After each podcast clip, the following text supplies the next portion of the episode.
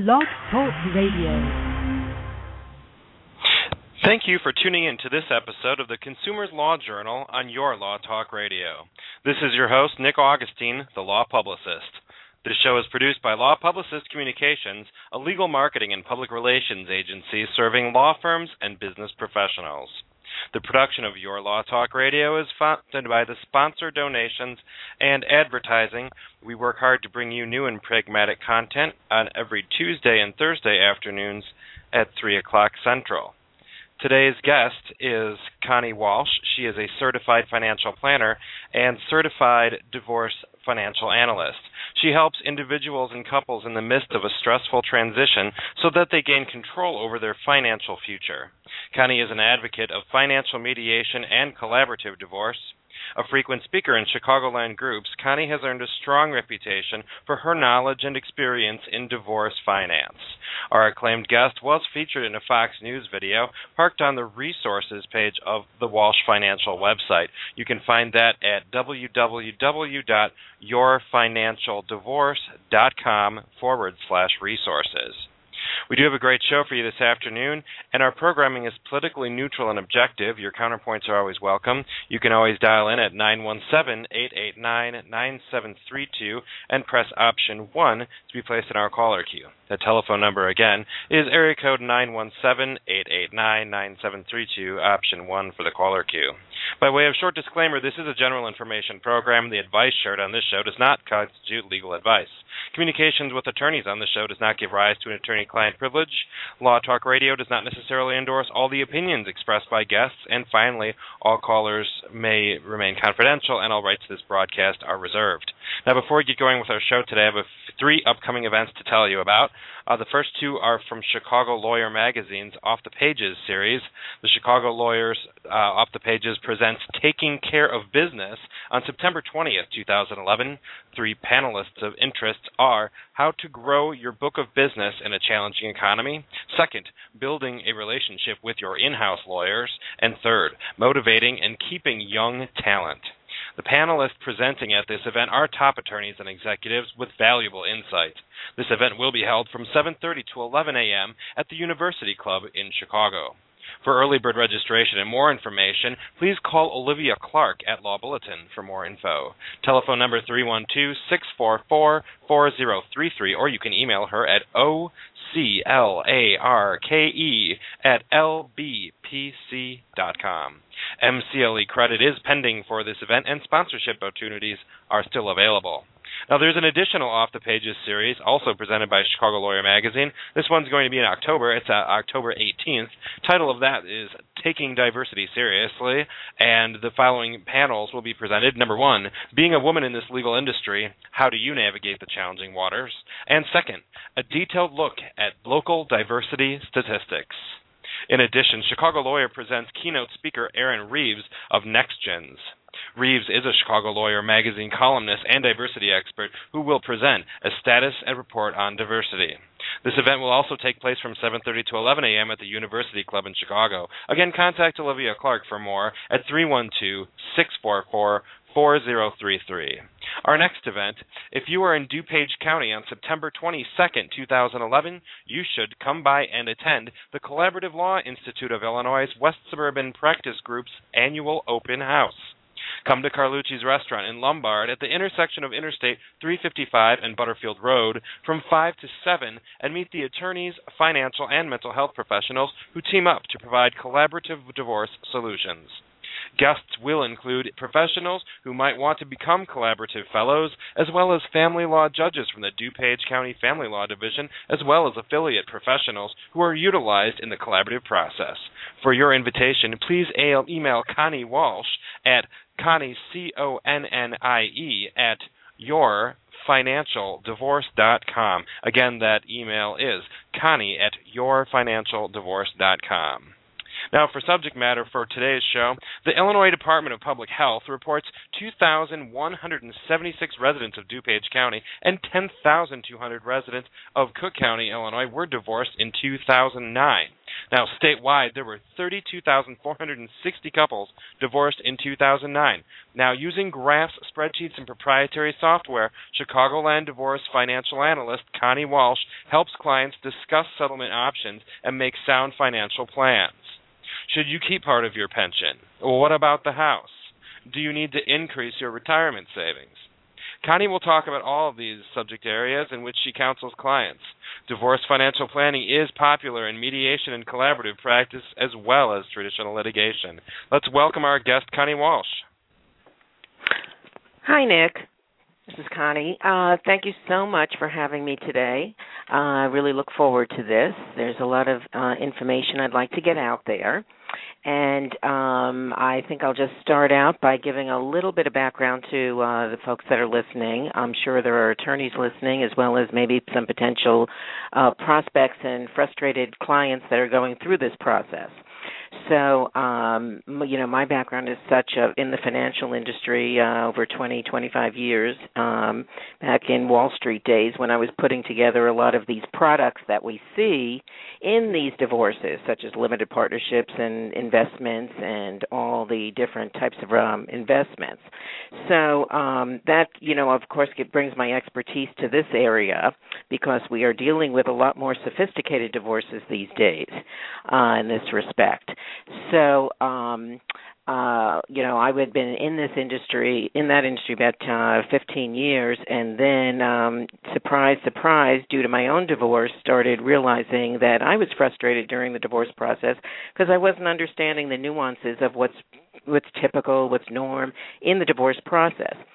So I was you know, typically sent back from the judge for mediation and ended up in mediation, but had started in the litigation process. And that brings me to, you know, my passion in this area, whereby I really feel it's so important for people to have this financial guidance during their divorce process, whether they are litigating, mediating, or going through a collaborative divorce. It is very important to have this guidance. And so that they can see the consequences of their financial divorce. Too often I do see clients coming in here, and even if the divorce is final, and maybe they may be coming to me to talk about investments and financial planning, yet they don't even really know some of the simple questions as to how much they're getting for support, or how long is it going to be for, and the reviewability and the modifiability of it, and which assets, how much are they getting, and how do they get those assets. So they're coming in and very frustrated levels varying. Obviously, I work in litigation, mediation, and collaborative divorce in all three aspects, and obviously my role is different for each one, and we'll go through that a little bit in each area that we work and the value to the attorney and the value to the client. But I do think it's very important when a client first comes in or a prospect first comes in to talk to me, one of the first things I talk about is the different ways you can divorce, because really I don't think any one of the three ways is right or wrong. It really is up to that prospect to really figure out which area is best for them and for their spouse and for their children. And obviously we would like a less adversarial process if possible, but that's not always possible. So it's very important that we have all three processes, and they are the best ones to make that decision going forward. So with that, after going through with a prospect, you know, making sure they understand all three ways, I do tell them I don't think it's any secret that there are attorneys out there that would like to just do litigation, and there are attorneys out there that would like to just do mediation or collaborative divorce.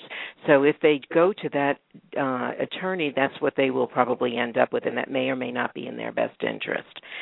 So that's the first thing I like to go over. The other thing I like to go over with the clients in order to get a real personal feeling on how I relate to those clients is I ask them if they're coming in alone or if they're coming in as a couple, where it may be mediation or collaborative divorce where they're coming in as a couple.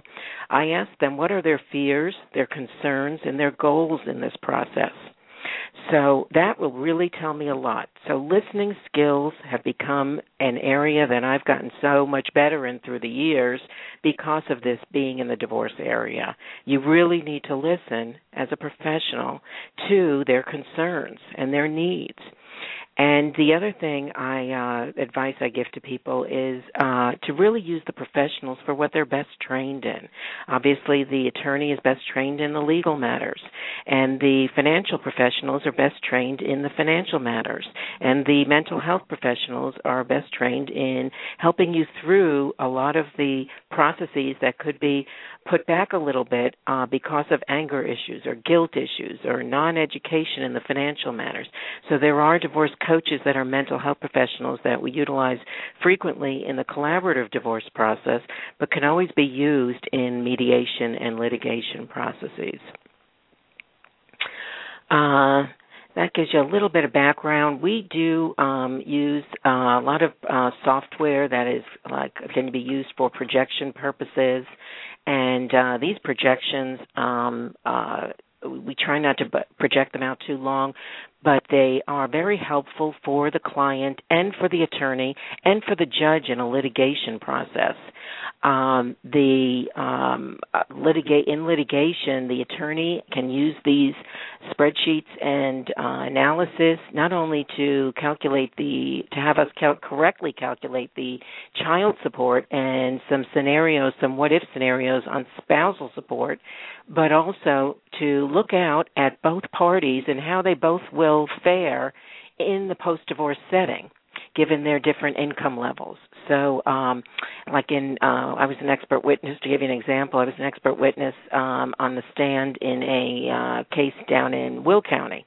And after being on the stand for an hour, two, three, I don't even remember how long it was, the judge was loving all these the spreadsheets because he said, I as a judge am impelled by the court to take into consideration the future earning potential of both parties when coming up with what I think is an equitable settlement, not necessarily equal.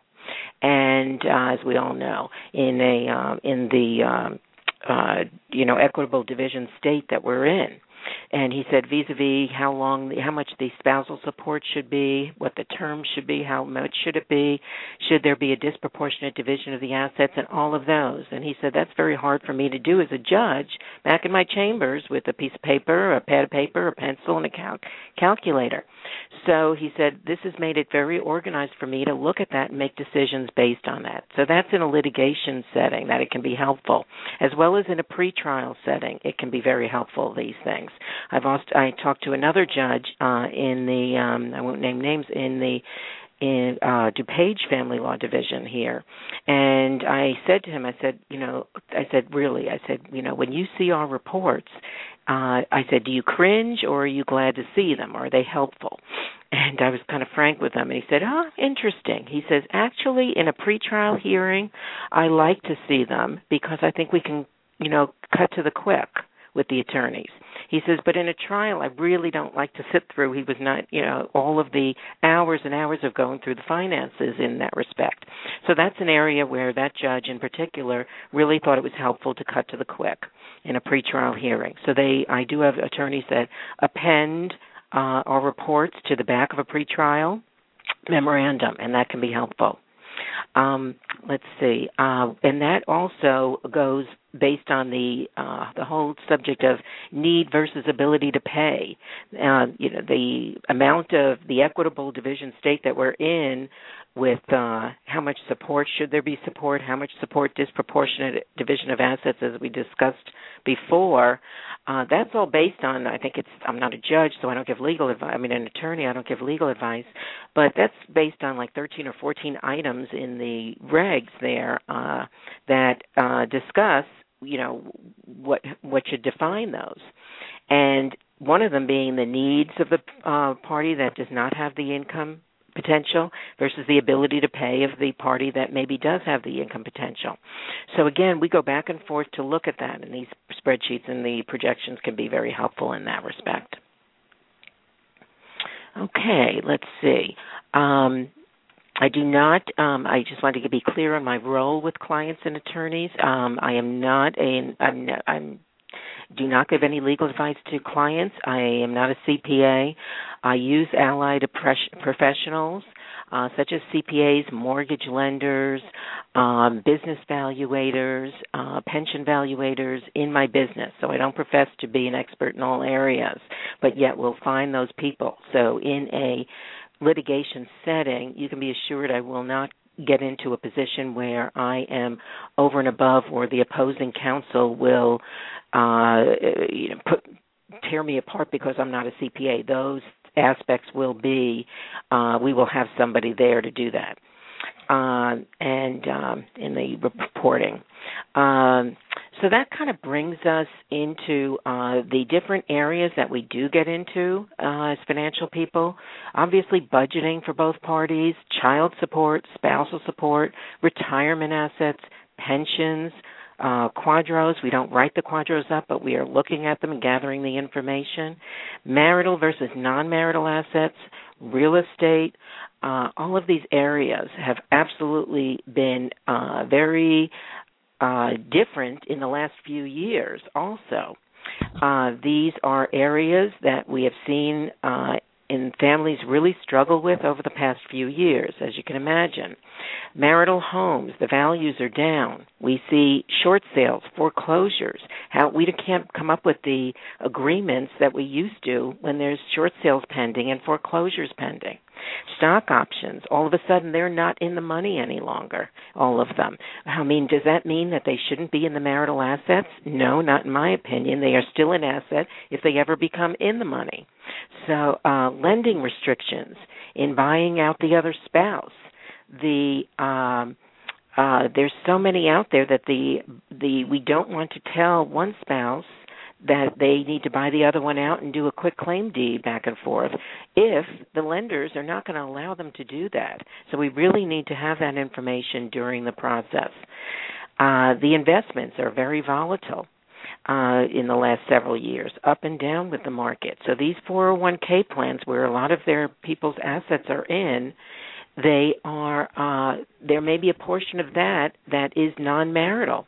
Now, in litigation, they may say, well, that's a gift to the marriage because they are commingled in that respect. But we can certainly be creative, and if it's the intent of the parties, to try to carve that out, because half of the 401k was $300,000 when they got married, and now it's $700,000. How much of that, plus the gain on that, is non-marital? Because the law says that the gain is also non-marital of the non-premarital, and maybe it's not a gain any longer. Maybe it's a loss. So that can be very creative, and we get involved in doing some scenarios in that respect. Connie, there are so many different ways that I'm seeing just by listening to you, and it's been quite my pleasure to, just listen to the different ways how this is all so well organized. I come out of family law myself, and organized and systematic approaches to problems was one of my things. So I'm glad to hear that there are more professionals like you on available to family law practitioners. We're going to pause for our short break and then be right back with Connie Walsh. We want to bring you commercial sponsors from three commercial sponsors. First is the Law Office of Nancy K. Ducharme. Do your marketing materials and slogans infringe on another's intellectual property rights? You should find out. Chicagoland attorney Nancy K. Ducharme brings big law firm experience and reputation to her intellectual property law firm, serving national corporate clients in the areas of trademark, copyright, internet law, and advertising law. When you need the right legal services to advance your creativity while guarding against trademark infringement, call Law Office of Nancy K. Ducharme at 708-444-7900. The telephone number, again, is 708-444-7900. You can also visit www.nkdlaw.com for more information. Second sponsor, If you haven't met Mary Erlaine yet, then you need to listen up because she will help you make more money. Mary is a well-known business and executive coach all over Chicagoland. She's known for her executive coaching and unique abilities in helping people with connecting the dots and removing the barriers to business goals. Mary is the president of Peak Marketing and Sales Incorporated, and these renowned coaching and consulting services are available to businesses, associations, organizations, and teams to bring about measurable results. Call Mary today at 630-768-1422. That number again is 630-768-1422, or visit Peak Marketing online at www.peakmsi, that's peakmsi.com. And third, Law Publicist Communications is a legal marketing and public relations agency serving Chicagoland lawyers and business professionals. Many people hire us to write their marketing material, blog articles, and press releases. We then use those to promote and manage clients' webinars, events, and media coverage.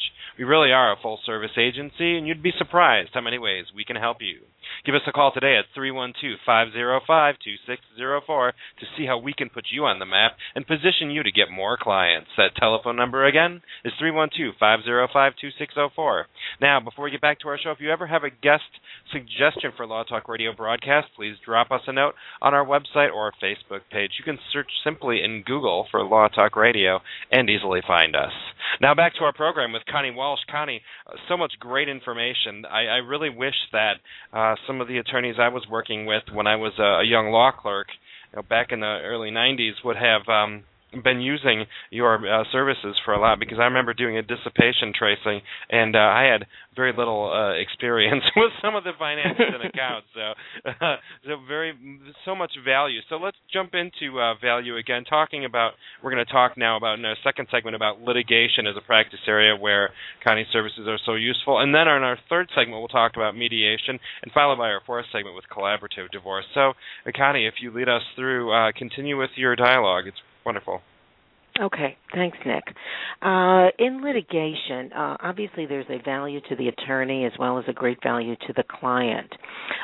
With the attorney, it has been, my practice that I actually talk to the attorney in regards to whether it's advantageous for the client to sign the retainer agreement with me or for the attorney to sign the retainer agreement.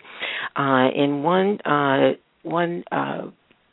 trial that I had done, it became advantageous for the attorney to sign that agreement. What happened there was it could be argued that it would be confidential and attorney-client privilege in that respect because it's work product. And whether that, in this case, the judge said, maybe that's an argument. Maybe it's not, but I'm not going to waste the client's money and time to try that issue. Therefore, it worked exactly as we wanted it to. He just said, we're going to go with what we have here, and we're not going to allow all of the information in the files to be looked at by the opposing counsel. And so, again, I am very careful when I'm going through litigation case because I know that at any time, especially if the client is signing the retainer agreement, that the opposing counsel, if it goes to trial, will be able to, slap all those deposition stickers all over my files. So he's going to be sorting through that. So I'm very careful at that when I'm going through and what I'm writing in my notes in that respect. Because obviously I am working with one side versus the other and becoming a financial advocate for the client, but also a team player with that attorney, and really wanting to work with the attorney to say, what can I do to help this case? It may be, as you had mentioned, Nick, some forensic tracking of money or investments, the money tracking. I'm not a forensic accountant. Again, I would bring in an accountant if needed be, if we're looking through tax returns and things of that sort. But I am very trained from my Wall Street days in tracking money transfers. And I've done cases where I really kind of, as you can imagine, I get boxes from the attorneys or the clients, and hopefully not from both of the same ones because we have to filter through them. So that's always been a challenge. But and I'm taking all of those investment accounts and all of that and looking through them and filtering through them and putting them into a spreadsheet whereby you've got the ins and the outs to show the attorney and the client if we feel there's any possible dissipation of funds, so, and where they came, where they went to. So that is very helpful in a litigation case and could be brought in as expert witness testimony. Let's see. Again, I had mentioned before on the pretrial hearings, I would like to stress that a little bit more in a litigation case because I think that could be very helpful and a good way. You know, obviously as professionals, we're learning from each other. So I think that's really a value added for us as professionals that I learn from the attorney learns from me, and I think that's a great thing in this area. As far as the value to the client in a litigation case, obviously I'm working with that one spouse, never a couple in that case. So it may be that one party has much more expertise in financial matters, has been in control of the finances. We see a lot of that control issues with the frustration level on the non-earning spouse.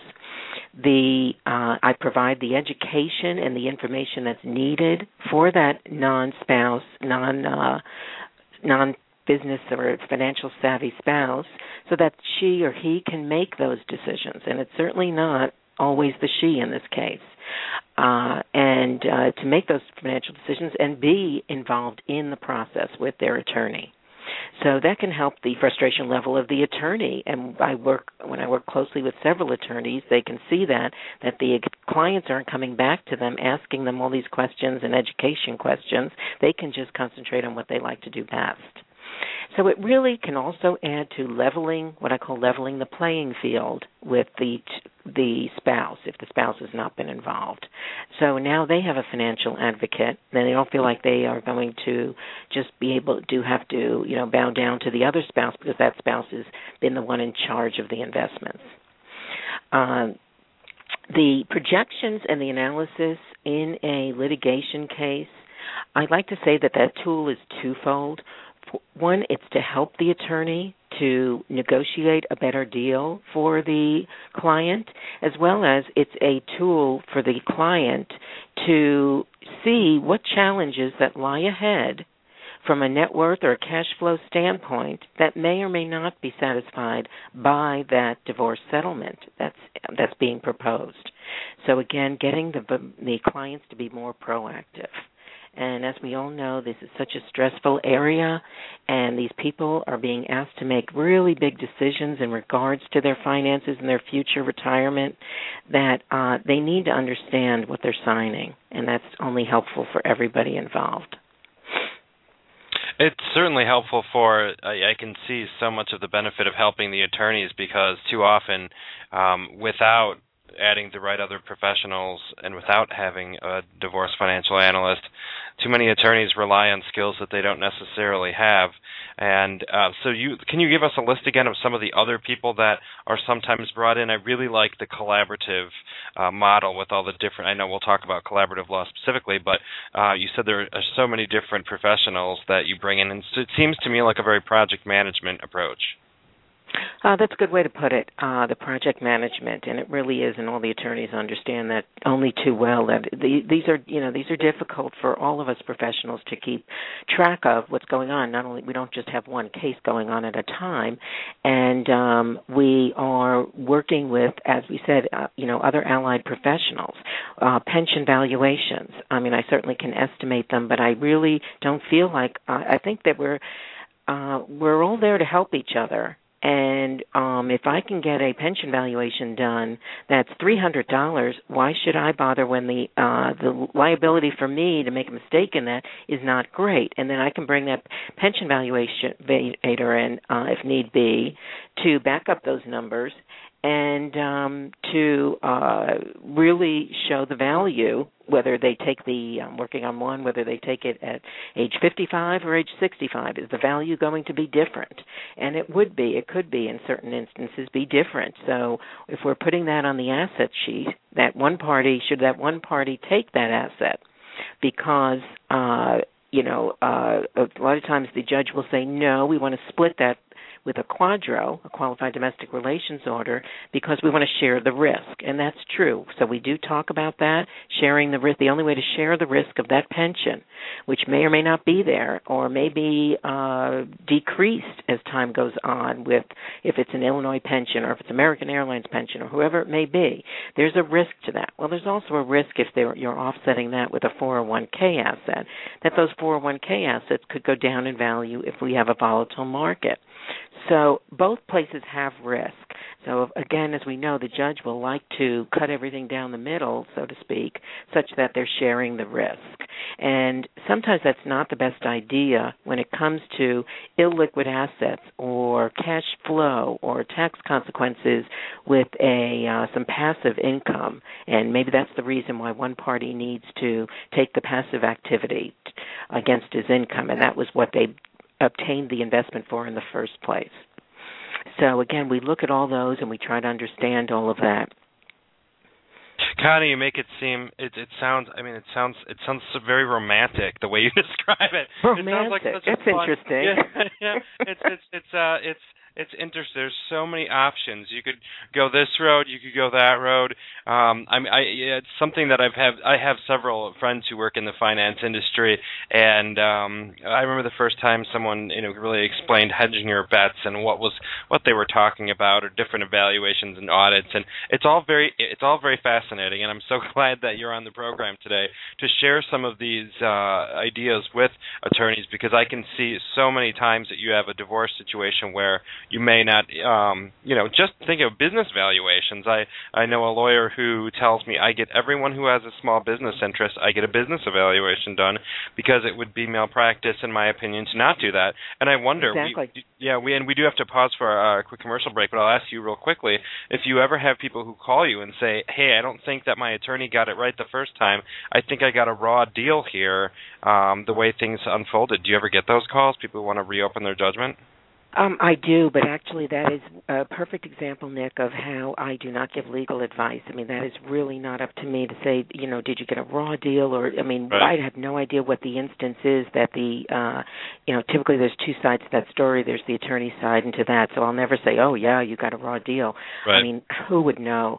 And for them to open up a case, from what I understand from the attorneys, that's really difficult, too. Is it done? I'm sure it is. I don't get a lot of, as much in that respect to reopen a case, but I really do. That's where I will refer them to an attorney, and I do a lot of referrals in that respect to get them back in. Well, and to our listening audience out there, or to get another attorney in. Right, you have someone else take a look at it.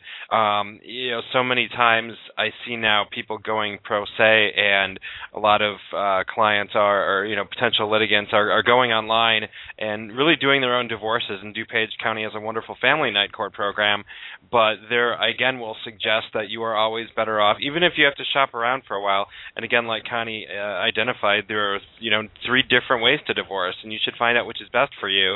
And we'll get into more of mediation and collaborative divorce in a moment after the break. But again, I'd suggest that you should always get help. Never, I can't fix my own car. I'm not going to try to. There's someone else who knows how to do that. And the same goes with, whatever service, whether you need car repair, or plumbing or divorce. There are people out there who know what is good and what's not good. So always good to get professional advice. I always say, ask someone.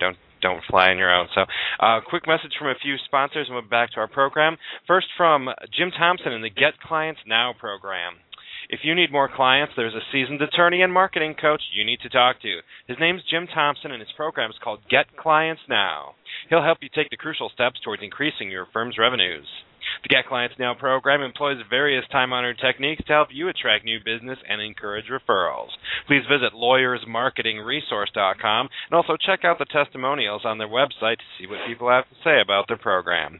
You can also get in touch with Jim Thompson today by emailing him at JET, that's J-E-T like jet, @midwestconsultants.net. You can also call him directly at 708-785-4022. Again, the number is 708-785-4022. 4022. Next, from credit damage expert George Finder. Your credit score is a valuable asset. Credit damage expert George Finder is an expert who can put a dollar amount on damage to your credit score. By learning to incorporate credit damage questions into the intake process, you and your staff will learn how to spot credit damage events worthy of retaining George Finder's credit damage analysis services. Available nationwide, credit damage expert George Finder is available for consulting on damage to credit reputation. You can visit him through his website. He's got a video there. You can learn a little bit more about it at creditdamageexpert.com. That, again, is www.creditdamageexpert.com to learn more about George Finder and his expert services. And finally, from the software and technology attorneys at Marcus Stephen Harris, LLC. Software licensing agreements, cloud computing, and software selection all fall on the desks of the attorneys at Marcus Stephen Harris, LLC. This international software, technology, and intellectual property firm based in Chicago leads the way in software and technology law. Before entering private practice, Principal Marcus Harris worked as senior corporate counsel at SSA Global Technologies, a global software vendor.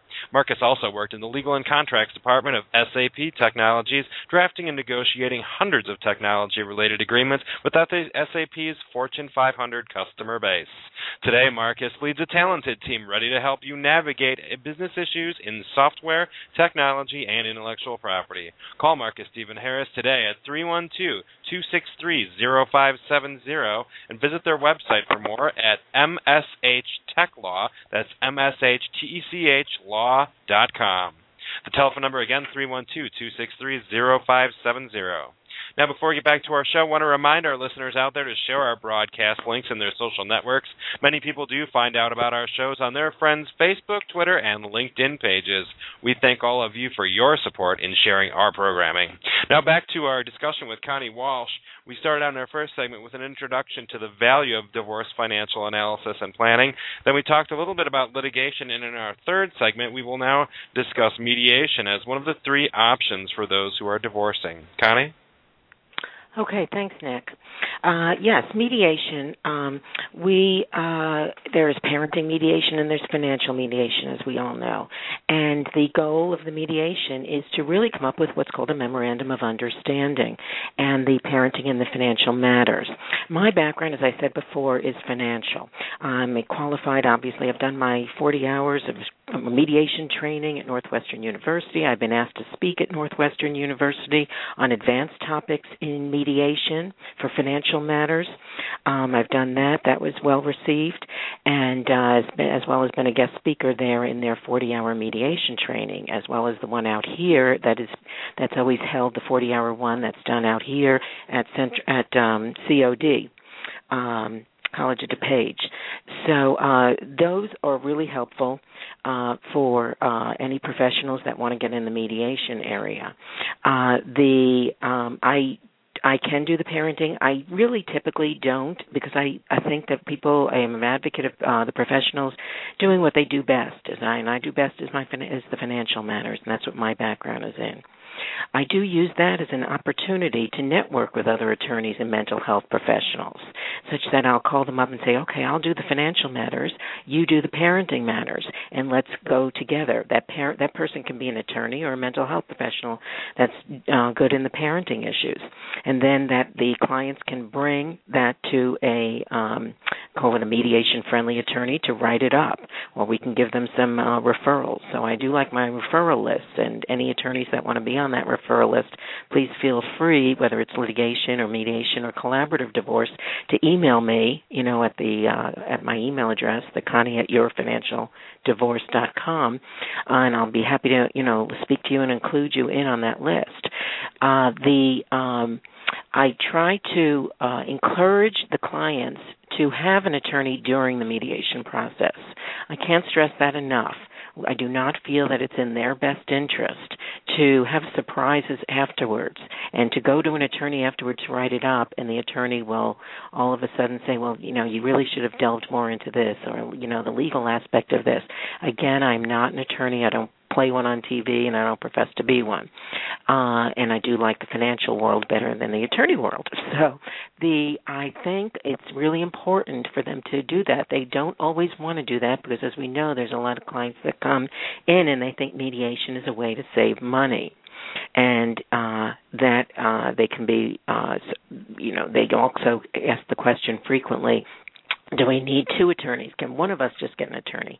And there is obviously both of them, that attorney can only represent one party.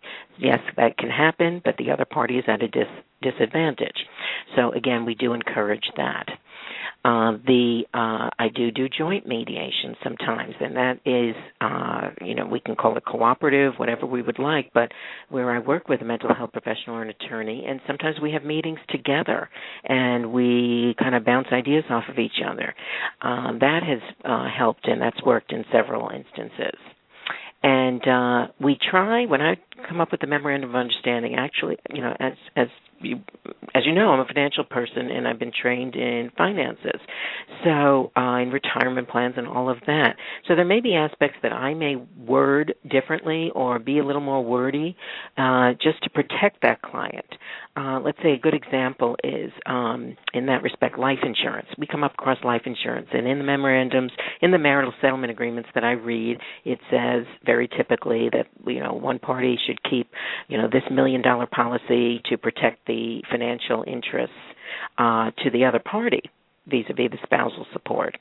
And not just spousal support, but I also look into, well, if that person passes away, then the other person will have to fend for 100% of college funding.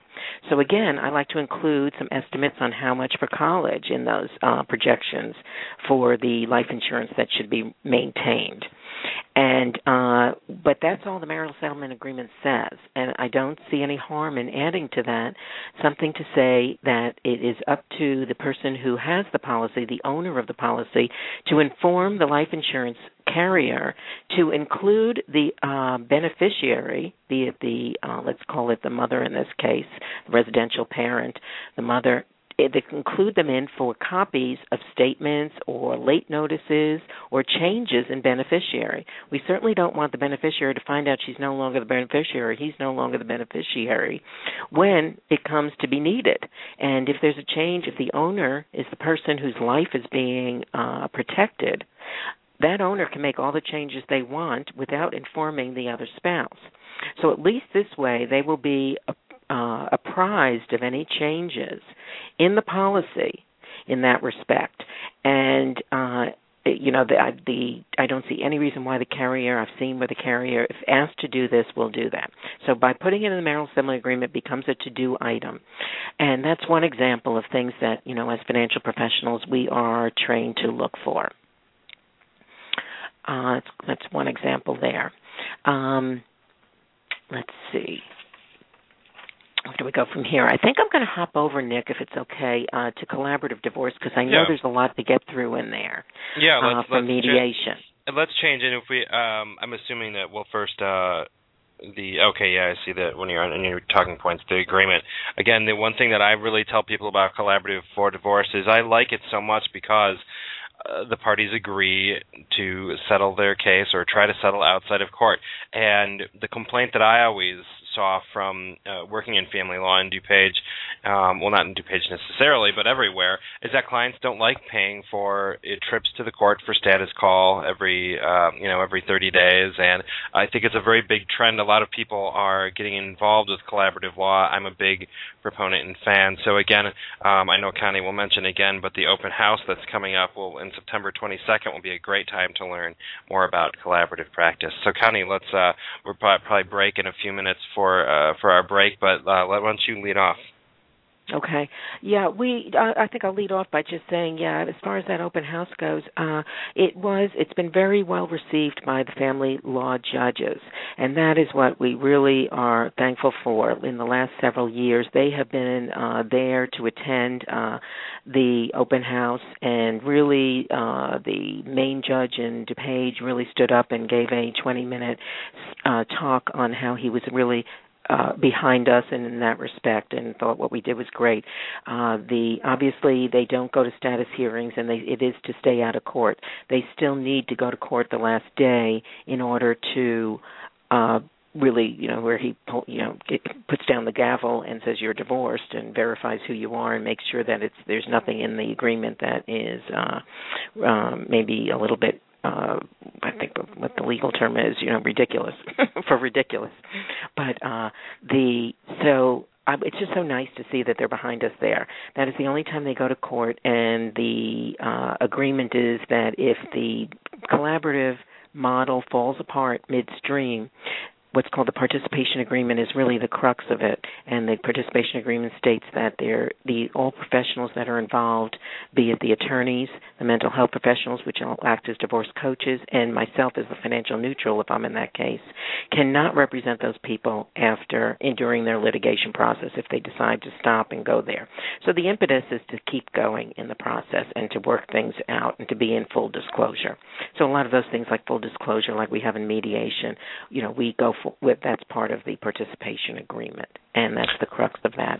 All right, we're going to pause quickly for our last break, and then we'll get into more about collaborative divorce and how it works with financial divorce analysis.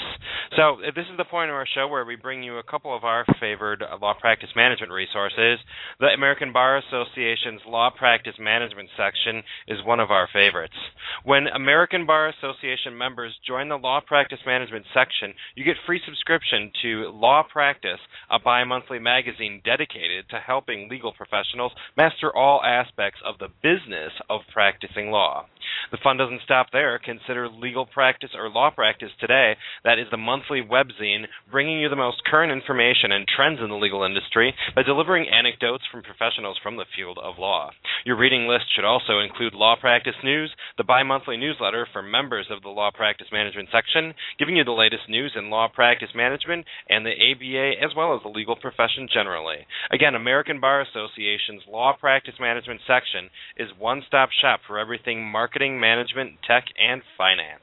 Next, from Law Bulletin Publishing Company, when you subscribe to the Chicago Daily Law Bulletin and the Chicago Lawyer Magazine, you will receive up-to-date legal news from Chicago and around Illinois. Also, check out the Law Bulletin blog, Attorneys in Transition, which offers advice and tips for those lawyers going through a career transition. It also hosts a monthly career seminar for lawyers in flux in their careers. I am one of the weekly advice columnists published by the Attorneys in Transition site, and I hope that you do stop by and leave your comments at attorneysintransition.com. Again, a note, we'd like to remind people to please share our programming. You can also get a message to us if you have content or suggestions for guests. Just as I'm going through the show today, I see a message through the Facebook page about someone who has an expert in Virginia who wants to be a guest. So always do send us those information. This is your Law Talk Radio. We do this for you. All right, now back to our talk. We're talking with Connie Walsh. Now we talked about an introduction to the services, litigation, and the value of financial analysis, financial divorce planning there. We talked about mediation, and now we're going into more about how it works with collaborative divorce. Connie? Okay, thanks, Nick. Collaborative divorce, the Collaborative Law Institute of Illinois was started about 12 years ago in Illinois by several attorneys, mental health professionals, and financial. And it has grown substantially since then. People have seen the advantage of that process. The attorneys are the financial professionals and the mental health professionals act as coaches. They act as coaches, and we are trained specifically. We are called fellows in that. So there is a specific basic training that goes through, and we typically have that in the fall, the basic training. You don't have to travel to get that basic training. And it really can become a paradigm shift for litigating attorneys. However, just wanted to be known that most of the attorneys in the collaborative process that I've met are really not new attorneys in any respect. They're really seasoned attorneys that may have been litigating attorneys, and maybe they just see this as a better way, and it's actually an easier way for their practice and for their lifestyle. So we are working as professionals in a team approach. I mentioned before the participation agreement. That is the crux of the matter, and that will go through all of that, the full disclosure, all of that, as well as respect in the process. It talks about the roles of all of the parties, and the understanding. So a lot of people, again, think, like they did with mediation, this can be a less expensive way to go. Just like you said, Nick, that you're not going to have the status hearings and all of that.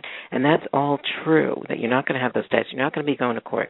Yes, you will be saving money and time in those, especially if there has been no progress during that time period. However, you do have more parties involved, and that can be a hard, call it a selling point when you're talking about collaborative divorce in with the clients to say, yes, there's three ways to divorce, if that's the way you approach it as a professional when your prospect comes into your office. And so the professionals are there. Not all professionals are used in every case. You will have cases. Every case will have two attorneys, so each party is represented by an attorney looking out for their best interest and looking at as their financial advocate. But they do work in concert with the other attorney more than they will as an adversarial nature in the courthouse in litigation. So the role, obviously, of the attorney is still as a legal advocate for that person and for their client. They will bring in, hopefully early in on the process, a financial neutral, hopefully, if it needs be. And, of course, as a financial neutral, I think most cases, 90-95% should have that. What that does is it brings in a neutral. We are the only neutral party, the financial person, in that process, in that model. And we will then, after they've talked with the attorneys will send them off to me if I'm the financial neutral in the case, and I will start proceeding with, as I bring it back full circle to what I said in the beginning, what are your goals, what are your fears, what are your concerns in this process? And I talk to both, just as I would in my mediation. And I get a lot from that. Then we go on to the data gathering process of that financial relationship. And with that, we are going through not necessarily a comprehensive financial statement that the attorneys are used to in the litigation process, but more of a data gathering form that we use that really works better with the software, the proprietary software that we use called Family Law Software. So I'll give a little plug to Family Law Software here. And but as a collaborative group, we have embraced that software such that it becomes better for the clients, that we're not fighting over whose finances to use, whether my spreadsheet looks better than yours and all of that, because they're all familiar with the Family Law Software output. The Family Law Software will do the child support guidelines as well as the what the attorneys are used to and they call the fin plan. It's what we call the after-tax cash and support, and we'll do different support scenarios, whether it's unallocated or allocated support and how that would benefit, and does unallocated support even benefit them from a tax standpoint? We can illustrate that. So all of those things and the projections are all in that software. So that saves lots of time, lots of money. So I definitely feel that the collaborative process with the financials is very much more cost effective. And the time is not spent in fighting and going to court as much as helping the clients to educate them and not working with the same set of numbers, all of the professionals. So it may be that some of the meetings are just with the attorneys with their own clients. And there may be breakout or caucuses during a meeting if we have a lot of professionals there at the meeting. It may be that we have 7 people there at the meeting, which sounds like a lot, but we can get a lot done in that hour time or 2 or 3 hours because everybody's there and there's no letters going back and forth. We're all brainstorming together, yet the attorneys reserve the right to bring their clients out and caucus with them. So, the seven you would have would be the 2 clients, the 2 attorneys, 2 divorce coaches, and the financial professional. And the financial professional can really project on a screen these projections, the analysis, the child support guideline, and we can do what-if scenarios right there and then. So that can be very helpful. And to both the attorney to make decisions on what is good in their best interest for their client and what is not. The professionals may find it's helpful to brainstorm outside of the client meetings with each other to to see what dynamics are going on and what are the stressful things and where is it that maybe one party needs more financial education than the other.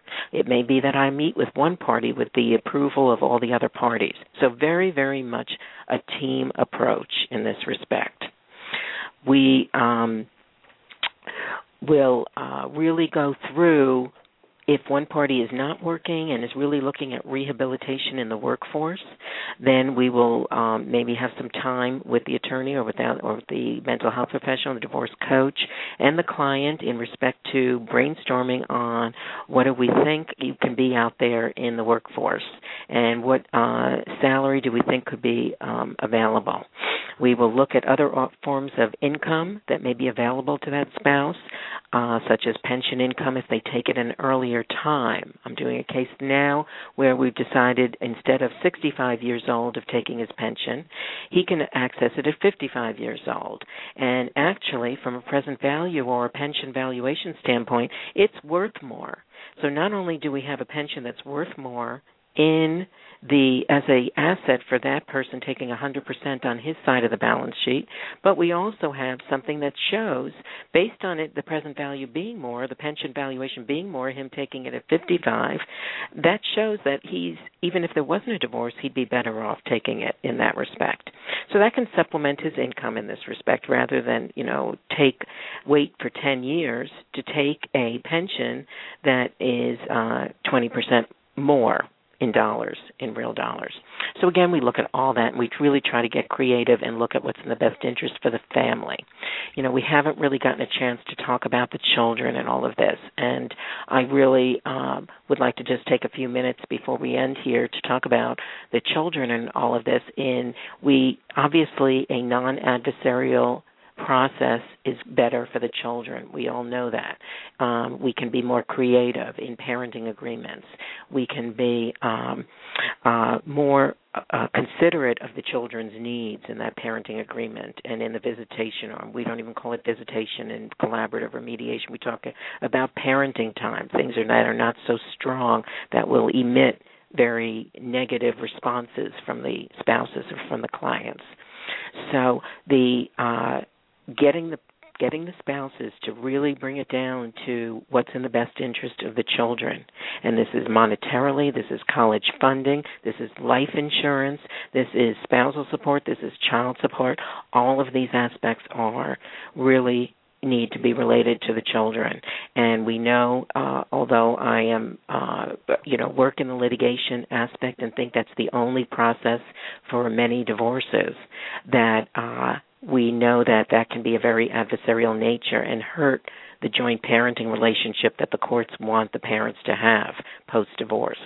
So it certainly doesn't try to heal that process. It really can hurt that process, you know, that relationship. So we have to think of these divorces and think of these families that this is a restructured family post-divorce, not necessarily a split up of the children, and the children can sometimes see it that way. So if we keep that in the forefront of our minds, I think that's, you know, where I really would like to end is let's think about the children when there's children in the divorce and what's in their best interest. Connie, I so vehemently agree with you, and the benefit of not dragging the family through litigation process, not having your papers filed in court with your personal business, not having your name appear on that sheet outside the courtroom. That's something that matters to a lot of people, and I can't say enough good about mediation and the collaborative process. I think collaborative divorce is such a cool thing. I really thank you, Connie, for your time today and explaining how this all works. Quickly, can we get some contact information if people want to reach out to you?